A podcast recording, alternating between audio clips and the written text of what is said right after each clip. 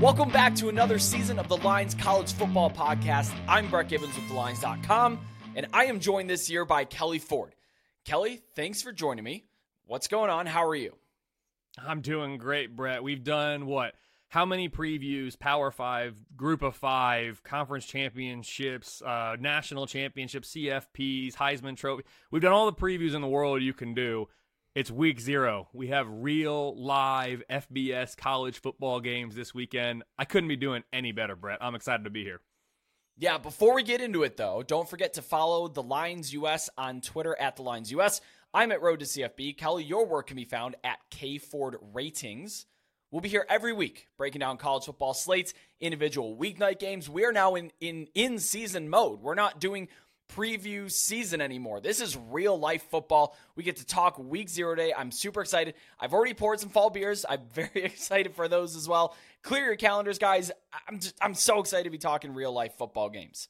So let's not delay. Let, let's talk the first one, the marquee matchup, I think, of this weekend, depending on uh, how you look at it. We have Navy versus Notre Dame.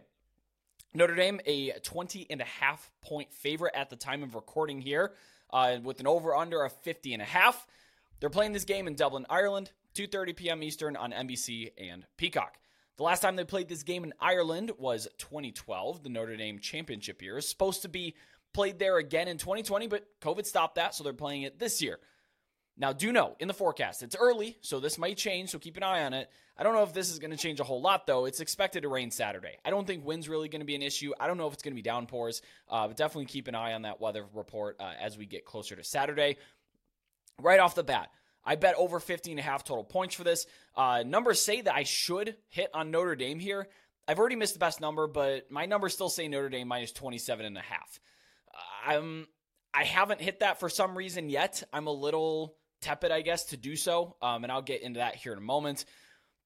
The reason I bet the over, though, I think this is a prime over candidate game because neither team can really rep out what the other one does in practice. They just, uh, you know, Navy doesn't have a Sam Hartman type arm. And of course, Notre Dame can't match that wing T. And I know they've had all offseason too, and they play Navy every single year. But you saw it last year that Navy had a lot of matchup issues. Now, if you're looking at last year, the midshipmen were able to run for 255 yards on the ground.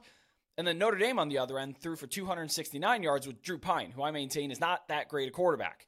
Uh, Daba Fofana, the, the tailback, the straight back for Navy, had 133 yards, 8.9 a carry, even though his offensive line was seriously, seriously outmatched by Notre Dame's defensive line. It's just because that certain type of offense that they run. But there is a new ish system coming in here Kennesaw State offensive coordinator Grant Chesnut, pardon me, is introducing a more modern spread option. So we can expect less under center wing team or shotguns, similar concepts, maybe a little bit more passing. But we need to talk about some injuries here for Navy. They are in trouble at the quarterback position. Tai Lavatai, he suffered a season ending injury last year. He's working his way back in this year, but he's not the certified starter. Well, the, the headline says he's fighting for a spot back. You look at uh, Tedros Gleaton. He's the projected starter, but he's academically ineligible. He's actually not even listed on the two deep as of last Friday. So we're getting some sort of combination of Blake Horvath and uh, Lavatai. They're listed or on that depth chart. Uh, Horvath has no game action yet. He had 57 career touchdowns in high school, by the way, 49 of which came on the ground. So he is a rushing focused quarterback. That's no surprise at Navy. In uh, one more injury note, uh, receiver Nathan Kent is also out with a knee injury. So a lot of information there, a lot going on. Kelley, what do your numbers say about this game? Yeah, Brett. The first game of the 2023 FBS college football season Let's go, dude. You said it's the marquee game. My numbers would agree. Um, I do this game rating, so scale of 0 to 100. How excited should we be about a game? The week zero slate, as you can imagine, not registering uh, super high on that rating, but this Notre Dame Navy game does come out on top of all the games that we are looking at here in week zero. I have Notre Dame in this one by 22, so slightly more than Vegas, but not quite as much as you. Uh, Notre Dame power rated number 12 nationally for me coming into this preseason with my updated finalized numbers. A top 15 defense and a top 30 offense.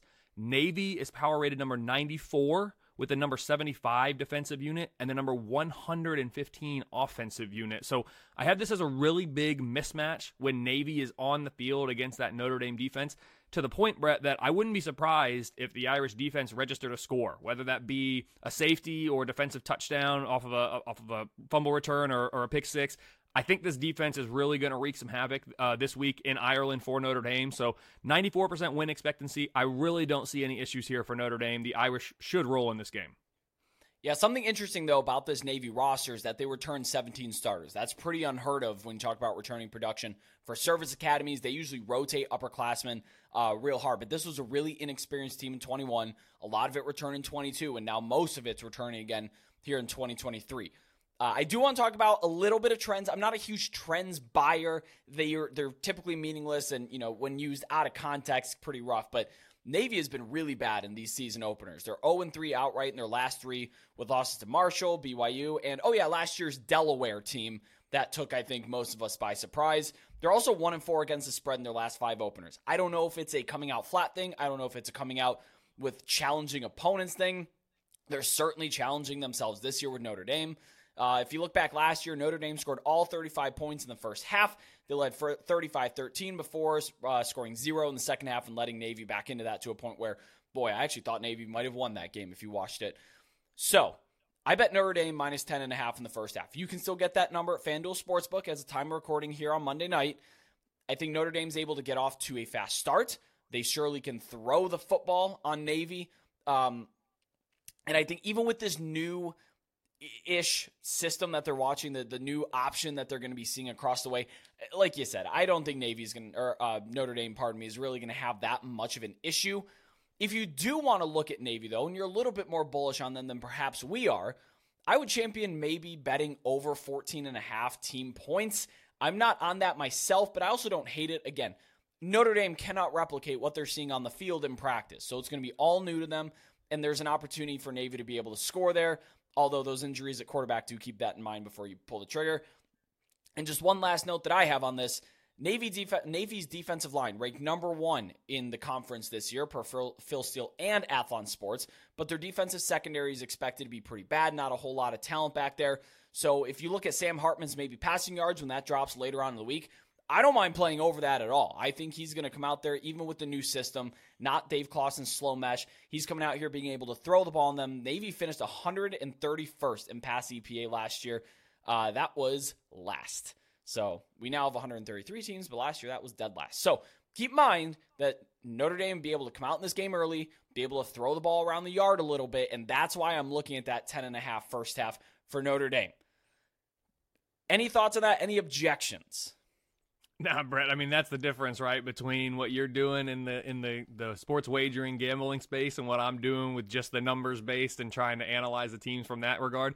You're talking about first half over under, talking about team totals, all these different things.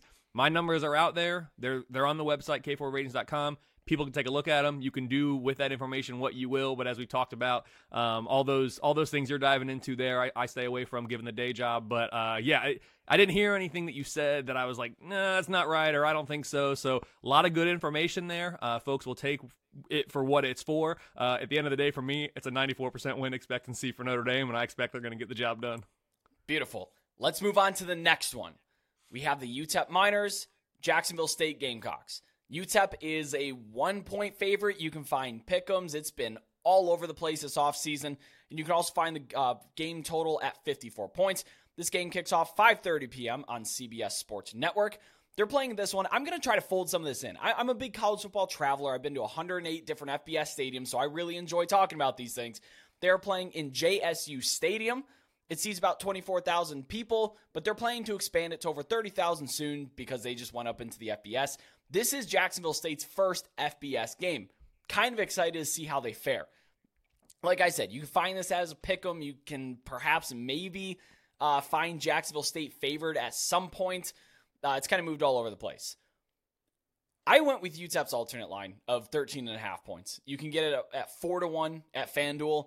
Um, I, I really think that this is an example of an established FBS team that has a lot of size and talent against one that's moving up. And like we've talked about in previous episodes, we can't expect all these teams to just be James Madison and come in and light the world on fire in their first year.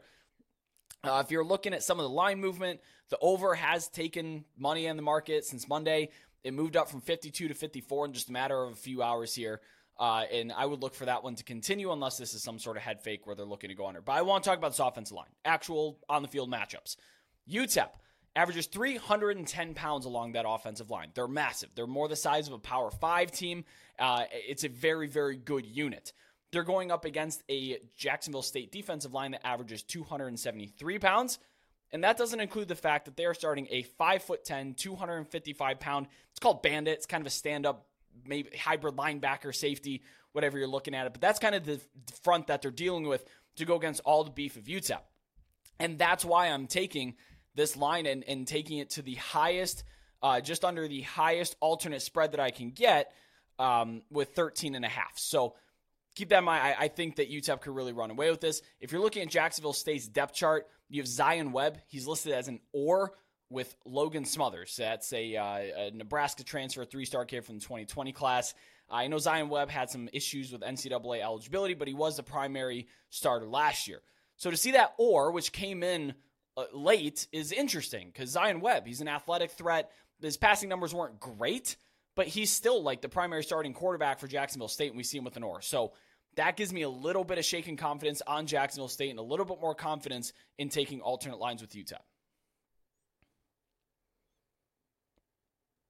Yeah, man, I've got this as a, a conference game right out of the gate, right? Like, I love this. I'm very excited about this game. I have this game as a pick 'em, so same as Vegas here, uh, with a very slight lean to the Miners. I assign a 51% win expectancy for UTEP in this game using my most updated numbers here that I just finalized uh, this week.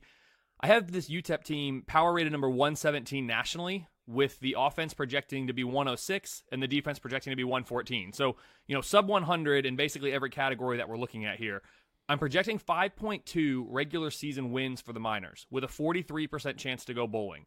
There are four more games after this one, which I said as a pick 'em, on the schedule with a projected spread of a field goal or less. So I know it's only week zero, but a win this week against Jacksonville State could, at the end of the year, end up proving to go a long way towards bowl eligibility for this team, a team that reached five regular season wins last year. So it's too early to be talking about bowling, I know, but with so many close games for UTEP on the schedule this year, this is one that they're really going to want to get, I think, and uh, with a chance to go bowling uh, after not reaching that threshold last year.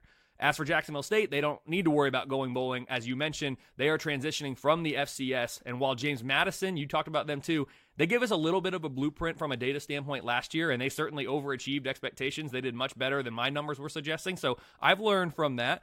But this Jacksonville State team is still going to be difficult to project, more difficult to project than most probably because of this transition from the FCS. Currently, I have this team power rated number 123 with a number 93 offense. So that's the best unit here of, of any of the four in this game.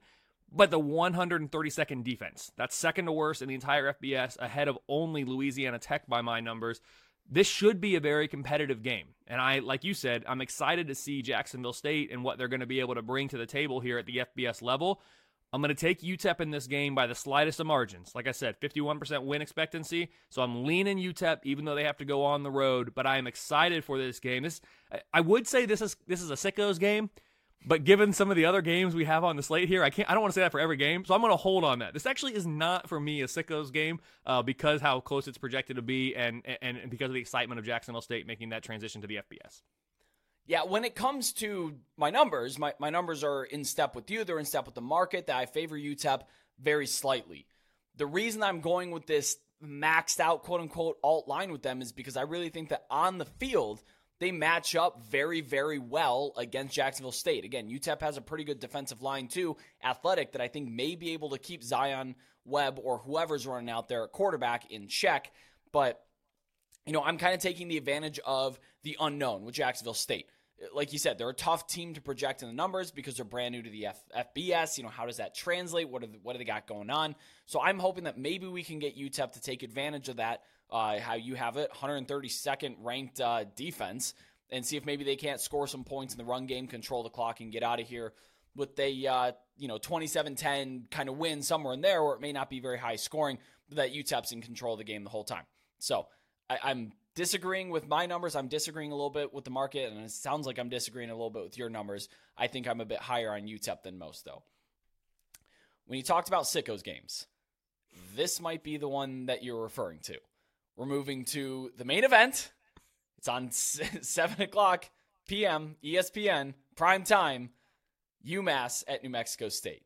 New Mexico State is a recent seven and a half point favorite with an over under of 45. They're playing this game at Aggie Memorial Stadium, one of the more interesting FBS stadiums, and it really fits kind of the Las Cruces area. It's, it's a very it's it's a cool place. If you get a chance to, I would definitely recommend. Uh, this game follows up Mercer versus North Alabama out of the FCS. That's also 3:30 p.m. on ESPN. Now, keep in mind the weather here. We're dealing with a gigantic heat wave over the majority of the central country. It's going to be in the upper 90s when this game is played, tapering off because it's later, but just know that kickoff, it's going to be mid to upper 90s. That is something UMass is not used to. I don't know how many households even require air conditioning in the greater Boston area, uh, but it, they're not used to these mid level 90s. It's a 2,300 mile trek for UMass, and they're not exactly flying into an easy and out of major airport and travel destination. So keep in mind, heavy travel and heat's going to be an issue. And Las Cruces is also a very weird place to play. But uh, UMass in my power ratings, which are now finalized for the preseason, they're my lowest rated team by a field goal. It is not particularly close, uh, according to what I have in front of me. Last year, they scored 13 or fewer points nine times. But they do add eight Power Five transfers, so you know maybe stock up for these guys in the long term. Uh, if you look at the uh, home field advantage, I usually default to Sagarin's ratings because he changed it throughout the season based on trends. Right now, he's giving me 2.2 points, so I make New Mexico State a 9.3 favorite, nine and a half points there.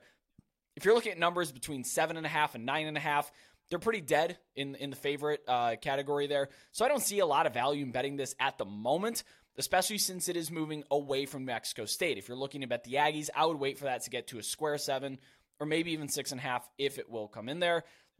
You're also looking at the uh, the market favoring the over, but it is bumping up against a key 45. That's the third most frequent total over the last five seasons. I'm very excited for the return of Diego Pavia, who ended last year on an absolute tear he scored 13 total touchdowns in under three games. I say under because he had only 16 total uh, opportunities against Valparaiso, a game that probably should have never happened, but it got them to a bowl game.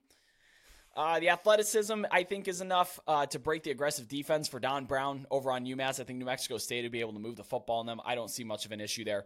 Uh, this is another game that I'm considering taking an alt line on, minus, uh, 13 and a half. You can get it plus 146 or even 20 and a half at plus 290. I love targeting these early season games where bad teams play extremely bad teams because that doesn't necessarily equate a close game in my mind. I haven't bet it yet, but it is something I am considering because I don't think UMass has a floor and how terrible this team might actually be.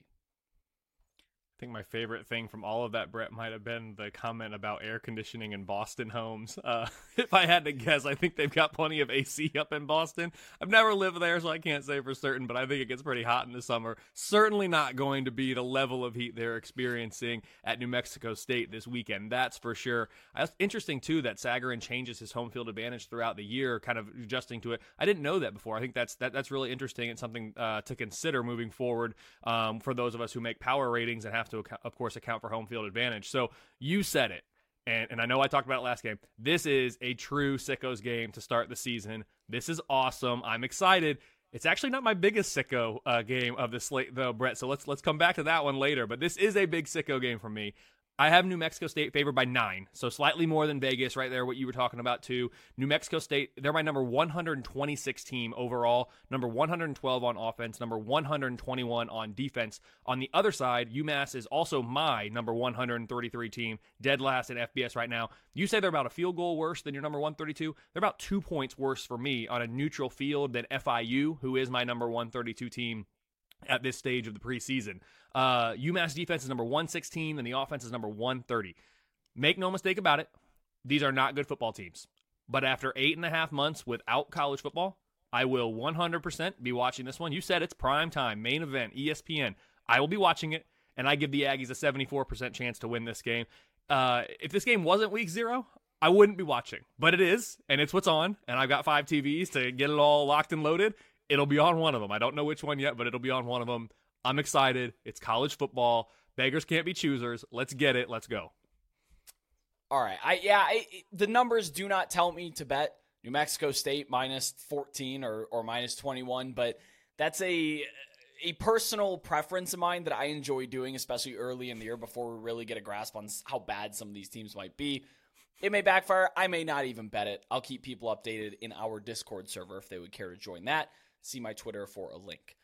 Now I want to talk about an actually like genuinely good game that I'm that I'm I'm excited for all of these, but like I'm really excited for this one. We have Ohio at San Diego State. San Diego State is a recent two and a half point favorite, and we'll get into why that may be soon. With an over under of 49, game kicks off at 7 p.m. Eastern on FS1 from Snapdragon Stadium so new that you can't even find it on the Google Maps overhead. They think they still have Qualcomm standing there, which is certainly not still on that plot of land anymore.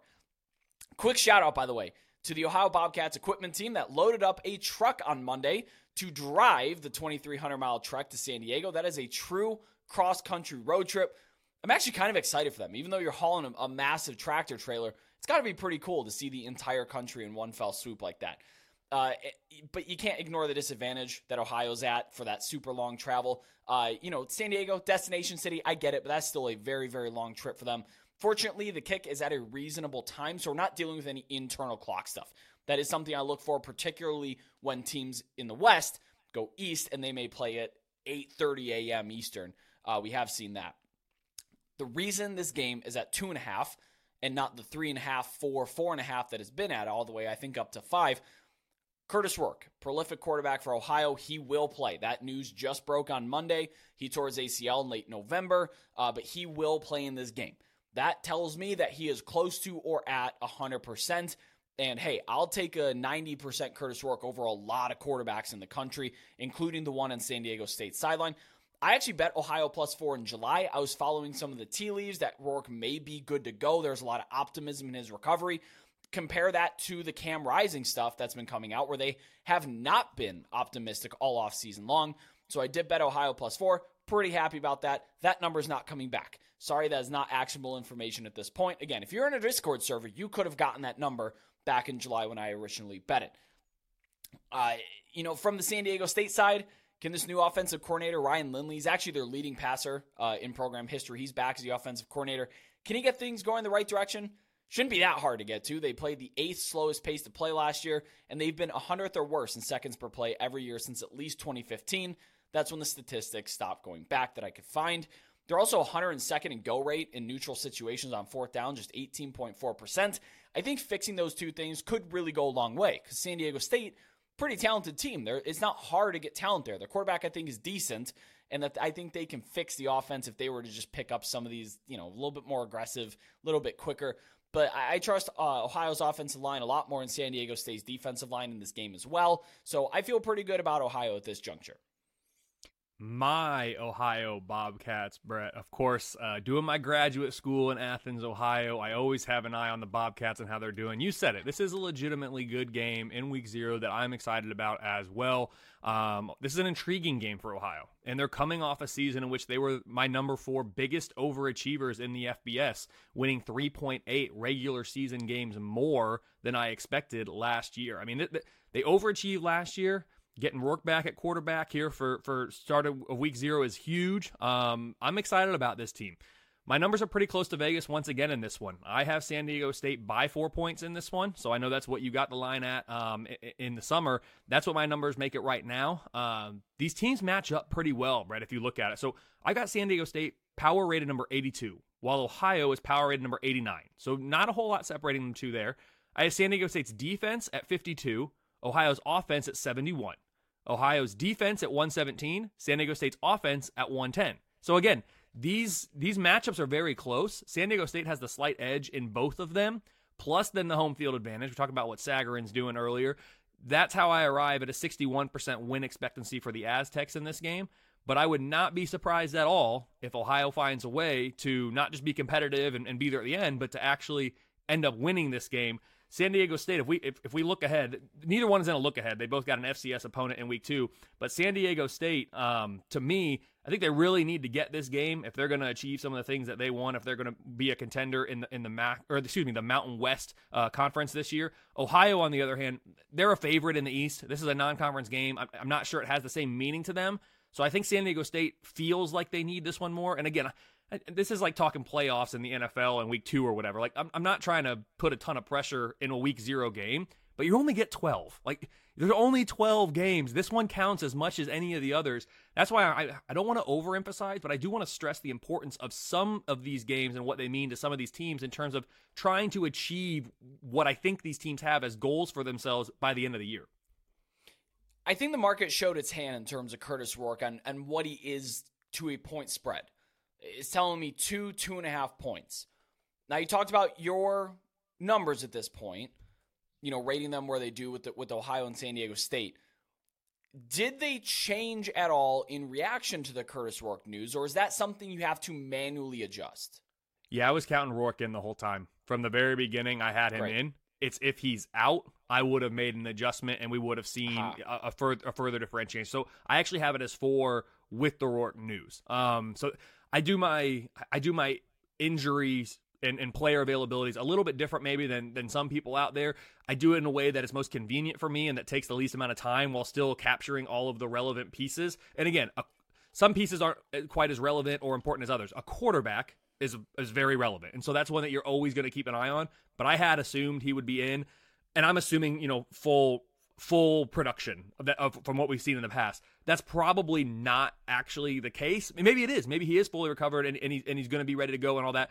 Anytime you're coming off of an injury, a significant injury, though, and it's your first time back, I think we can expect maybe a little bit of rust or something like that. I'm expecting the full Rourke that we've seen before. Um, his brother was actually the quarterback when I was there for one of my years in grad school, so very familiar, familiar with that family and, and what they got going on as I worked in the athletic department during my time in Athens. So, um, yeah, I, I have that accounted for.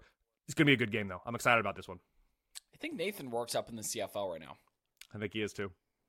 Good for him. What a, what a good family. So if you're yep. going off of Kelley's numbers, there is value right now, especially since you got under that three key figure. But if I'm looking to back San Diego State on spread here, I'm not betting it right now. I'm waiting until that number gets as low as possible because if you can get the two, it's not a key figure, but it does help your case a little bit. So uh, let's move on to the next game. We have Hawaii at Vanderbilt. Vanderbilt, a 17 point favorite at time of recording with an over under 55 and a half points. This game kicks at 7:30 p.m. on SEC Network from a half destroyed FirstBank Stadium. It is not Vanderbilt Stadium anymore.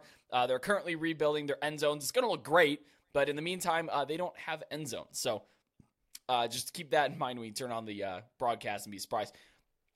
I, I, this one I struggle with a lot. My numbers say Hawaii is extremely undervalued. They were at, I think, 20 and a half at one point. That's been bet all the way down. I still only have Vanderbilt by 14 points. But I, I just can't fathom how Hawaii slows down anything that Vanderbilt does, especially uh, when they're on the road here instead of at home. Last year, they allowed 63 points. Uh, 163 rushing yards and two touchdowns came from Mike Wright, who's uh, not on the team anymore. He's with Mississippi State. But Vanderbilt as a whole rushed for 404 as a team. Four players scored on the ground. I mean, the Commodores, they're still an SEC team. They're a very low level SEC team, but they're still an SEC team with SEC size and, uh, and borderline SEC talent. That's far and away more than what Hawaii has on their roster. If you're looking at some things, if you're if you're in uh, you know siding with me here, Vanderbilt over 36 and a half team points. I'm not thrilled about that number. Would love to see it under 36. Uh, but I again, like I said, I just don't see how they don't score here. Um, I don't hate looking at the higher alt lines for better odds as well, although the market uh, is it's on Vanderbilt, so we're moving it in the wrong direction. You can find 16 and a half in some spots. Again, I would really, really, really recommend patience with this. I don't love that my numbers don't agree with the spread, and I don't love that the market is correcting in that way. Um, but what do you have the same trepidation as me here, or or are you buying the numbers in front of you? Yeah, this this time my numbers do like the underdog. I have Vanderbilt favor by only 15. You said it was 14. I'm, it used to be all the way up at 20. You said, I mean, wow, yeah, that's that's a lot. I, I like the I like the Commodores by about 15. The offense should be somewhere around FBS average for me coming into this year. I have them about number 64 in FBS. It's the defense that's concerning. I mean, this defense for me ranks number 106 nationally. Um, and when you combine then what should be an average offense with a with a sub 100 defense, we're getting an overall power rating of about number 76 in the country for Vanderbilt. The Rainbow Warriors, on the other hand, uh, number 124 in the nation, number 116 on offense, number 118 on defense. This equates to the second worst team in the Mountain West. They're ahead of only New Mexico by my numbers. But because Hawaii is one of two teams, along with New Mexico State, uh, to play 13 regular season games this year, there's still a 23% chance that they reach six wins. Um, four wins is the most likely outcome, single outcome for me for Hawaii this year. Currently making Hawaii favorites in three games. Uh, University of Albany, New Mexico State, and at New Mexico are the only three. So um, this one is the second largest projected underdog that I have for Hawaii all year. The game at Oregon, of course, in week three is much larger, about 33 points by my numbers right now. So to summarize it, I have the Commodores projecting as the worst team in the SEC, like you said, Brett, uh, by a significant margin. I mean, it's about nine and a half points between Vanderbilt at 14 and the number 13 team in the power ratings from the SEC. But they're still the significantly better team in this one. I have an 86% win expectancy for Vanderbilt, and I expect them to get the job done here um, at home. So, for looking at the the issues with Vanderbilt, of course, you point out the 106th ranked defense per your numbers. They're going up against a quarterback on Hawaii. Brayden Schager, I believe his name is how you pronounce it, who is just absolutely dreadful. Uh, 5.8 yards per attempt in his career, a 56.4 completion rate, 15 touchdowns, 15 picks. Uh, we're not dealing with a quarterback that I don't believe is capable of taking advantage of that 106 ranked defense. But if you're looking at FBS average offense, like Vanderbilt at 64, and then going against the 118th defense, this is why I have an issue backing Hawaii. I, I cannot, in good conscience, click on Hawaii or even believe that the numbers in front of me was saying 14 for Vanderbilt is is really correct. I think I think it's a big risk taking a team that doesn't have the offensive firepower to take advantage of a bad Vanderbilt defense and surely doesn't have the defense of their own to slow them down. Maybe I'm living too much in the past. Tell me if I am, but I don't see how this is vastly different than last year's result. Well, and you also have to consider too, and I don't know, last year didn't necessarily matter for Vanderbilt. They had to fly all the way across the country, plus then skip over the, the Pacific Ocean. Hawaii's doing it this year, and they're you, you know you get in in plenty of time, you get adjusted and all that stuff. Like it's not like they're gonna be flying in the day of the game, but that's a long way to go for a team to go play in the S- in the SEC. But also, you know, Hawaii, they're thinking back to last year. They're thinking, hey, we have a chance to go into an SEC stadium and, and, get an SEC team. So I think there are some levels of motivation for Hawaii that they can probably use to their advantage. Are they going to be able to to use that to get a win? Probably not. Are they going to be able to use that though to keep it within the spread? That's where you know it could be a maybe. Despite the large discrepancy we mentioned between the Vanderbilt offense and the Hawaii defense, there are these other things happening that the model doesn't, my model doesn't necessarily see. Um, and so for those reasons, that's why I'm not like, uh, yeah, not a strong lean either way, but that's why I think, you know what, you know, 15, 17 and a half, whatever, like that's reasonable. It could be around there for these other reasons because yeah, on paper, Vanderbilt's a much better team and they have a lot of other factors too that you could point to and say, this is another reason why they could be an even bigger favorite. And just for anybody that's wondering what the time differential there is, they're playing at about 1:30 p.m. local time in Hawaii, so internal body clock not a huge thing, but they are still traveling across six, you know, backwards six hours. So, uh, next game, San Jose State at USC. I'll be pretty brief about this one. The Trojans, uh, 30 and a half point favorites, over under of 64 and a half. Game kicks off at 8 p.m. on a network nobody can watch, Pac 12 network. Uh, like I said, I don't have much to say that, about this. My numbers of USC minus 29 and a half. I'm not laying that many points in a game. Even I'm just, I'm just not very rarely. Um, I think there's excitement on the over, but I don't know. I, USC's defense, I think, is going to improve this year. Not sure Caleb Williams needs to play a full four or even a full three quarters, right? I'm not a huge fan of betting game totals, overs, and blowouts. Um, you know, you, have uh, Chevan Cordeiro is back for his like 15th year of college football. Uh, so San Jose, San Jose State's offense could be exciting.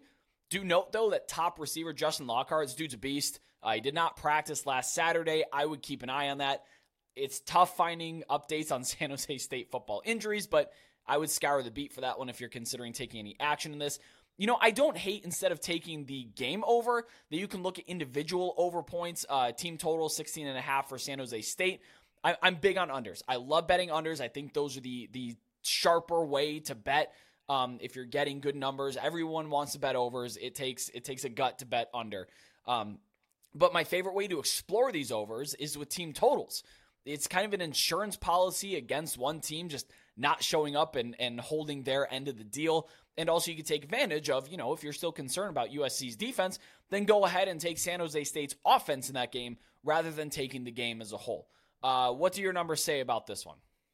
Yeah, I know you said you're you're a big unders guy, Brett. I think, and then you talked about to, um, you talked about totals there too. I think season win totals is another one where a lot of times unders the play because so many people want to bet an over on a team, and it just it's more exciting to bet the overs. That's in games, that's in season win, all that stuff, and so books know that, uh, and and I think it's just human nature to want to see points, to want to see wins, and all those things. So I think generally speaking, if you are on the fence on something, under probably long term consistently is the better play. Um, if you're into that thing, that's just kind of an observation that I've made since I've been tracking this sort of information because it does help inform my numbers at various points throughout the process. So just a anecdotal note there from someone who doesn't bet. I'm sure people don't care about that. So uh, for for my numbers though in this game, um, you mentioned it. It's a bummer this game's on the Pac-12 network. Uh, it really is. The only good thing about the Pac-12 looking like it's going to dissolve here sooner than later is that we can finally be rid of the Pac-12 network. Like uh, that's the only positive I can find about all the bad things going on with the Pac-12 in today's August 21st, 2023 college football. But I'm with you. Let's not overthink this game. I have USC as the number eight power rated team in the nation. The offense is projecting, projecting number two behind only Ohio State. And while I do have concerns about this defense, I've talked about this with you before, Brett, on our previews. It's currently ranked in the mid 50s it's not going to be a problem this week. I like the Trojans by 27 points at home against the Spartans here. San Jose State, for me, number 93 team in the preseason power ratings, number 91 offense, number 93 defense, very balanced team in terms of, you know, uh, efficiencies of the offense and the defense relative to each other. Um, it's the largest projected spread of any game this season for San Jose State. And I expect you said Caleb Williams might need, not need to go all four. He might need to go all three. This game could be over by halftime, like in terms of actually putting the um, result of the game, the decision of the game, the outcome to bed. Uh, so San Jose State, um, they host another Pac-12 team in in week two um, when Oregon State comes to town. Excuse me, in week one, it's their second game. In week one, when Oregon State comes to town, so that's perhaps the ones where the Spartans might steal a, a win. You know, it's unlikely, but perhaps I'm not seeing it in this one. I have USC with a 97% win expectancy, and like I said, could be over by halftime. Get used to that, Trojan fans, in the first half of the season. We're gonna be, I'm gonna be saying that uh, a handful of times. Let's just wait for the second half of the season for USC fans uh, before you guys really get going in the 2023 season. We have two more games on the slate. And for those keeping track at home, you may be saying, but wait, there's only one more FBS versus FBS matchup. We still have two more games on the slate to talk about. Let's talk about that final FBS matchup. That is Florida International FIU at Louisiana Tech. Louisiana Tech is a 11 point favorite at time of recording with an over under 58 and a half. Game kicks off at 9 p.m. on CBS Sports Network. That's this is the kind of game I live for. The CBS Sports Network late kick. There may be, I don't know, 6,000 people in attendance. They're playing this one at Joe Aillet Stadium in Ruston. If I pronounce it wrong, I'm very sorry. I actually like the stadium a lot. It's one that I have visited. Uh, Ruston's interesting, but the, the stadium itself is very nice. Really good thing this game's being played at 9 p.m. Uh, 105 is the forecast high in Ruston, Louisiana that day. We are still going to be talking about in the high 90s maybe even still to heat index of 100 when we're talking about 8 p.m. local uh, for this game. So keep that in the back of your head. We will revisit it in a minute. Louisiana Tech's backfield is pretty banged up. They're starting running back Marquise Crosby. He will not play. He's injured. Backup Tyree Shelton, who would, I'm sure, shoulder most of the load. He is also questionable. Uh, Louisiana Tech took most of the money in this one through the preseason. Uh, it did move through 10 points, which is slightly notable. Um, it even moved uh, Monday when we're recording from 10 to 11 points. Now, Louisiana Tech likes to run a super up tempo, up tempo offense from Sonny Cumbie, um, air raid system. So if you're talking about the the temperature still being the mid to high 90s during the game, this could be an issue with conditioning. And FIU comes from the Miami area, and they're used to heat and humidity and stuff like that. And I'm not saying Louisiana Tech's not; they certainly are. But when you get to a certain threshold, uh, the human body literally cannot handle that kind of stuff, especially at the up tempo pace that Louisiana Tech wants to play. So, something to just keep in mind maybe is a live second half spread if we're dealing with FIU, if it looks like Louisiana Tech's kind of sucking some wind. But the Bulldogs do add quarterback Hank Bachmeier, who I maintain is pretty decent at Boise. Uh, kind of transferred out because his coach left, not because he was terrible. Um, he does have his moments, though. But he does now play down to uh, Conference USA and has a pretty good wide receiver room. Louisiana Tech's defense is projected to be, well, awful, but they do have a pretty solid secondary, I believe.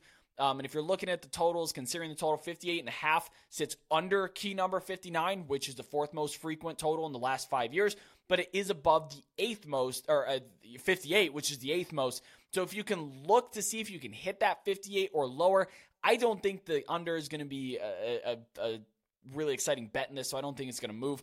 But I would probably buy the over at that point in the game. What do your numbers say about this just dynamic matchup? Yeah, Brad, another Conference USA game to wrap up FBS play in week zero on CBS Sports Network. This is my number one sicko game of the week. Okay. We've got a uh, yeah, we've got a, a K Ford uh, projected game rating here of a 25, which is oh, slightly no. worse, slightly worse than the 26 of UMass New Mexico State that we talked about earlier. So um, I have Louisiana Tech as the number three team in Conference USA with a 31% chance to reach the conference championship game, and they get to ease into the season with a home game here against FIU. Um, Louisiana Tech power rated for me number 101. The offense is projecting as number 70 nationally. That's number two in the conference behind only Western.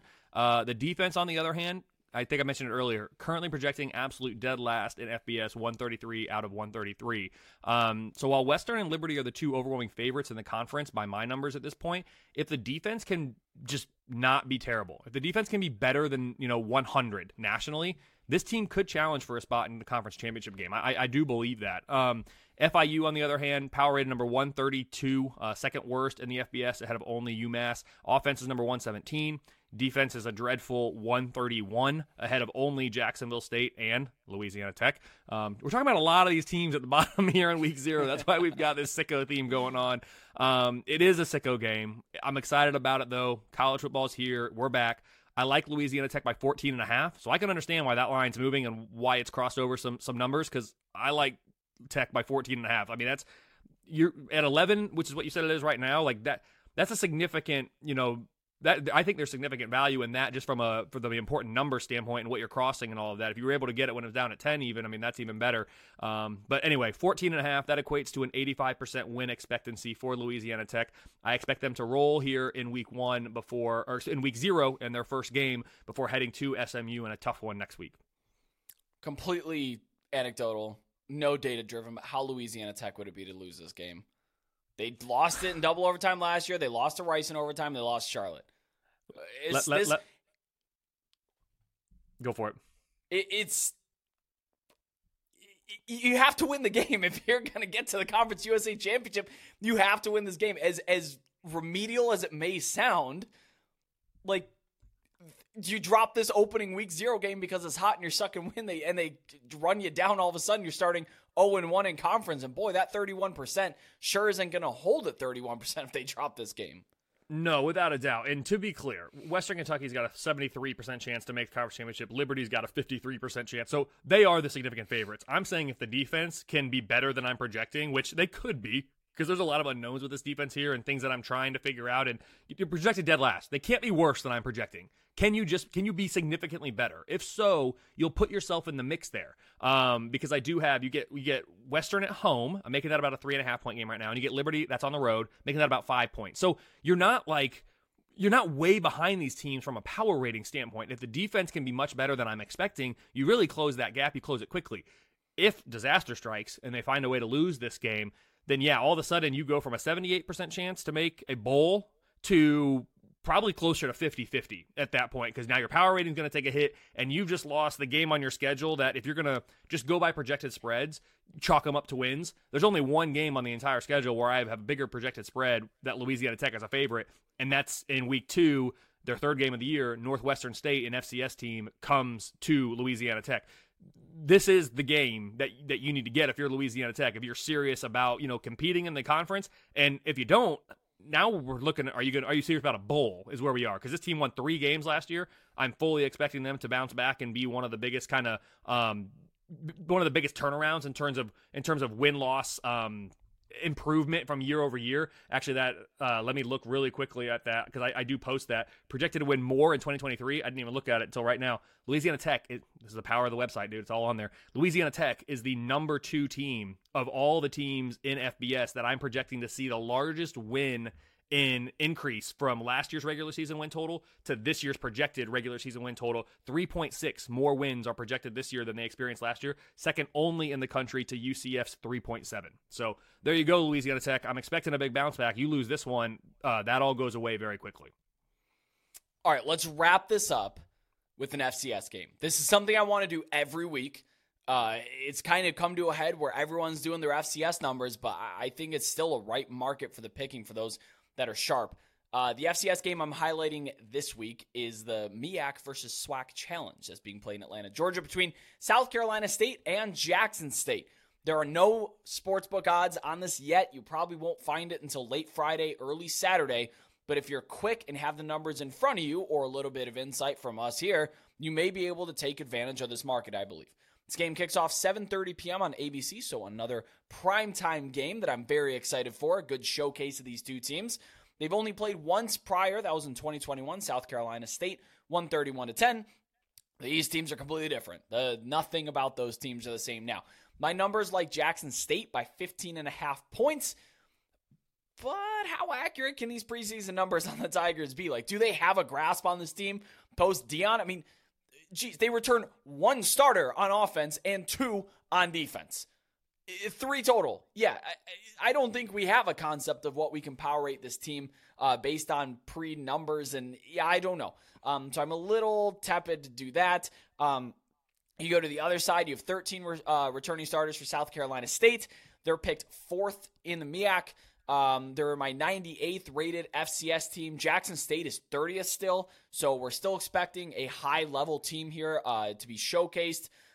I would probably play anything under Jackson State minus 12 and a half or above South Carolina State at plus 17.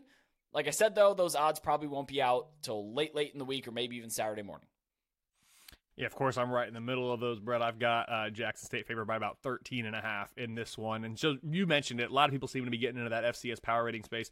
I've hopped in there as well. And really, the main thing for me, Brett, was just quickly for, for the listeners as we talk FCS every week now, just a primer it's my FCS model is not nearly as robust as my FBS model. I've been refining the FBS model for years, and I have a ton of data that I am always backtesting and always, you know, evaluating, playing with the different weights of each input, and you know what's the what proves to be most predictive. And I can go on and on, spreadsheet after spreadsheet, test after test, to figure out, you know, how to improve the FBS. The FCS ratings are kind of a, a shell of that. They're very raw, very fundamental but I am now at a place where I'm able to make a differentiation between, and I'm looking look at my number one and number one twenty eight F- FCS teams. There's a difference now in my model when an FBS team plays South Dakota State, who's projecting as the number one FCS team, and Presbyterian, who's projecting as my number 128 FCS team. Those two teams are about 62 points or so away from one another. Like, it, these are not the same team. They're very, very different in previous years, I had treated an FBS team playing those two teams as essentially the same opponent. And it, it was not necessarily that I was concerned about what is the game, like what's the uh, win expectancy in that game, but it's what did it do to the resume rankings too, because it's not going to ultimately affect it too much. You're only playing one game in most cases out of 12 against an FCS, if even that. But it's better to give the appropriate credit and differentiate within the FCS ranks for that FBS team in terms of yes, you know, their projected spread in the game or whatever, but also the resume ranking credit that they're going to get. So I have a fundamental FCS model. It is not nearly as robust as FBS. That's the takeaway here. But using that, I am able to get Jacksonville, or excuse me, Jackson State favored by 13 and a half points in this one. So I'm excited about our FCS segment every week. Uh, maybe talking about one of those games, break out the the FCS model here, and uh, and give you a quick spread. I won't go into all the details of it every time, but I wanted to this time since we hadn't really talked FCS yet. Yeah, just for uh, just to build off what you said about treating all the FCS teams the same, and that does happen a lot on a, po- a lot of power ratings. But like, if you're playing South Dakota State, uh, they for me rank rank in between Fresno State, Arizona, Air Force, and South Alabama. But you look at Presbyterian, and I have them ranked 45 points lower than UMass. So it's kind of good that we're treating them on a scale now instead of just, ah, they're minus 35, give or take, whatever on the power ratings. Um, and I'm actually really excited to get into this FCS market. We're going to see how we can do on it. But Kelley, that is a, a college football slate preview. That was week zero. We were able to talk college football games. And when we wake up Saturday morning, we will have college football to consume. I'm so excited for it. Everybody listening, I mentioned it a couple of times, but hop on over to our Discord. You can connect with over 4,000 sports betting fans and get live updates in our college football server. You can join a sharp and active community. We are in full swing now. It's active. People are talking about college football as the day is long. Don't forget to subscribe to Align's YouTube for weekly college football odds and betting videos all season long. We're going to be here uh, through December, through bowl season, and through the college football playoff. Subscribe to us on your podcasting app of choice, be it Spotify, Apple Podcasts, Google Podcasts, whatever you're listening it to, and drop us a good review if you like the show. Five star review is going to help us grow and reach new fans. Kelley, before we get out of here, though, please plug your numbers and where everybody can find them. Yeah, for sure, Brett. I'm excited about this year. It's going to be a lot of fun. You can find me on Twitter at KFord Ratings. I just updated the preseason numbers. They are now finalized. Updated the website, kfordratings.com. It's got all sorts of things on there. Um, basically, I'm, I'm using that to, to talk during these podcasts. So the things that I'm talking about on the podcast, the things that I'm referencing anytime I'm talking college football, most of it is stored on the website, and you can find all that for yourself on your own time, kfordratings.com. So Week zero's here, man. Let's do it. Let's have a great year. Uh, nothing like the first weekend of college football to get us going. Uh, it'll be over before we know it. So let's enjoy every single week. Thank you, everyone, as always, for watching. I am Brett Gibbons. That is Kelley Ford. And we'll see you all next week.